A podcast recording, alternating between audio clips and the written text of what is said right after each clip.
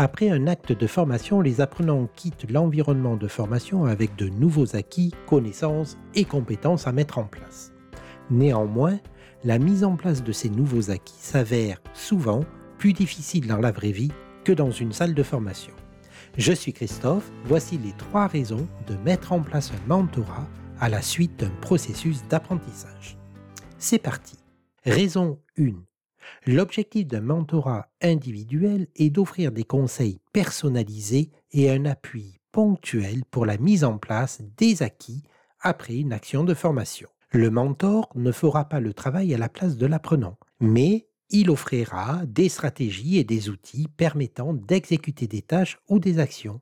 La rencontre régulière avec un mentor donne aussi l'opportunité à l'apprenant de recevoir des feedbacks positifs tout au long de la mise en place. Raison 2. Lors du mentorat, l'objectif est que l'apprenant applique et utilise immédiatement les nouvelles compétences et connaissances apprises pendant la formation.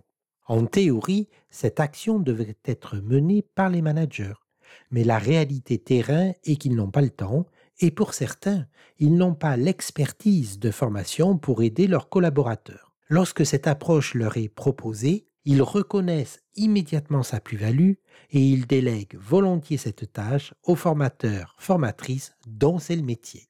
Raison 3.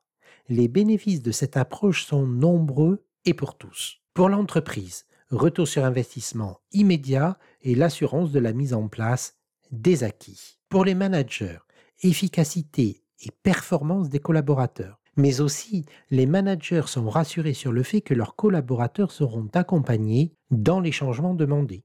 Pour les apprenants, cela permet de renforcer la confiance nécessaire pour continuer à utiliser et appliquer les nouvelles compétences apprises dans le travail de tous les jours. Pour le formateur ou la formatrice indépendant, c'est consolider le partenariat avec le commanditaire et ajouter une source de revenus supplémentaire. Pour le formateur ou la formatrice interne, c'est être vu et considéré comme un partenaire de confiance plutôt qu'un simple transmetteur de contenu c'est aussi établir des relations solides avec les collaborateurs et les aider dans la mise en place des acquis pour un bénéfice commun.